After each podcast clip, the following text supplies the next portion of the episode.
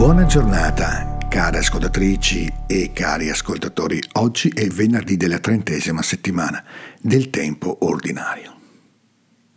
Quando Paolo pensa a Israele e parla del popolo delle promesse, per quanto si lascia andare a invettive e esortazioni, lo fa con un grande attaccamento interiore a quel popolo che gli ha trasmesso tutto ciò che gli servì alla piena intelligenza per conoscere il mistero di Dio che è Cristo.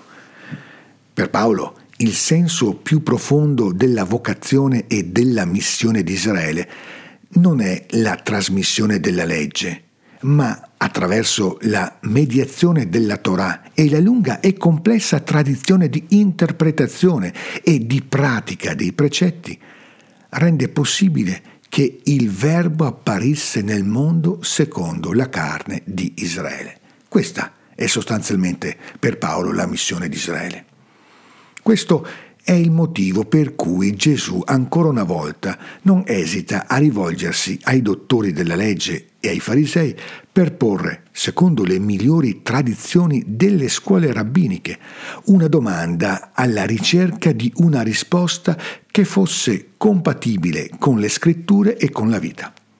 È lecito o no guarire di sabato? Troppo in fretta noi cristiani disprezziamo i nostri fratelli maggiori, dimenticando tutte le sottili disquisizioni che per secoli nella Chiesa hanno regolato i lavori leciti e illeciti nel giorno di domenica. Siamo arrivati così a permettere tutti i lavori intellettuali, escludendo, salvo per necessità, tutti i lavori detti servili, e interpretando in questo modo la Bibbia con le categorie di Aristotele, più che con quelle di Gesù Cristo. In realtà, ciò che è di scandalo per alcuni e di liberazione per altri è proprio questo, secondo la carne, che Paolo sente profondamente nelle sue viscere, fino a confessare: «Ho nel cuore un grande dolore e una sofferenza continua». Il segno di evangelica autenticità di tutto ciò sta proprio nella sua disponibilità a essere egli stesso anatema, separato da Cristo a vantaggio dei miei fratelli. Ecco svelato il mistero che ha stravolto e travolto la vita di Paolo sulla via di Damasco: essere sempre e solo a vantaggio.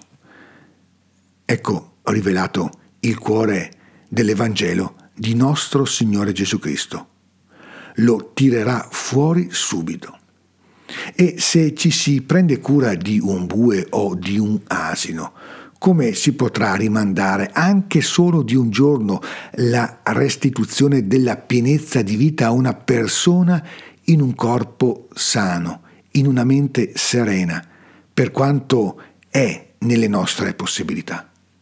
Eppure si deve riconoscere che siamo ancora affetti dalla tentazione di angelismo, dimenticando che ogni volta che non sappiamo metterci a servizio degli altri secondo la carne, difficilmente potremo realmente raggiungerli e soccorrerli nel loro processo di liberazione interiore.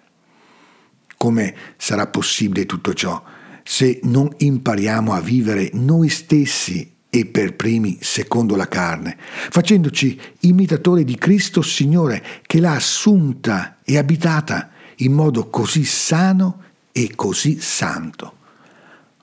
Ogni volta che la carne ci turba, non è il segno che stiamo diventando più sensibili alle cose spirituali, ma è il segnale di quanto facciamo fatica a vivere secondo il Vangelo di Gesù Cristo, il quale si è incarnato nel seno della Vergine Maria per noi e per la nostra salvezza.